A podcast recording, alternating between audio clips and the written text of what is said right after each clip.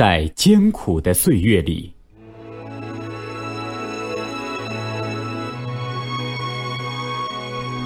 红军打退了敌人的又一次进攻，在山坡上休息。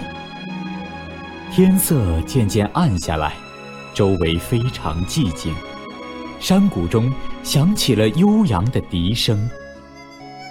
吹笛子的是一位老红军，他坐在石头上，赤着脚，身上的衣服很破了，腰里挂着驳壳枪，帽子上的五角星红得十分鲜艳。他颧骨很高，额上的皱纹很深，浓浓的眉毛下面，一双眼睛炯炯有神。一位十来岁的小红军偎依在他的身旁，右手托着下巴。侧着耳朵倾听，小红军也赤着脚，衣服也很破，搂着一支跟他差不多高的步枪。这位老红军很可能原来是个长工，小红军呢，也许原来是个放牛娃。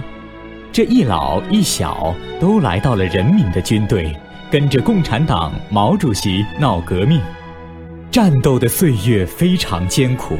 可是，他们充满了胜利的信心，相信一定能够彻底打垮敌人，使穷苦人都翻身做主人，过上幸福的生活。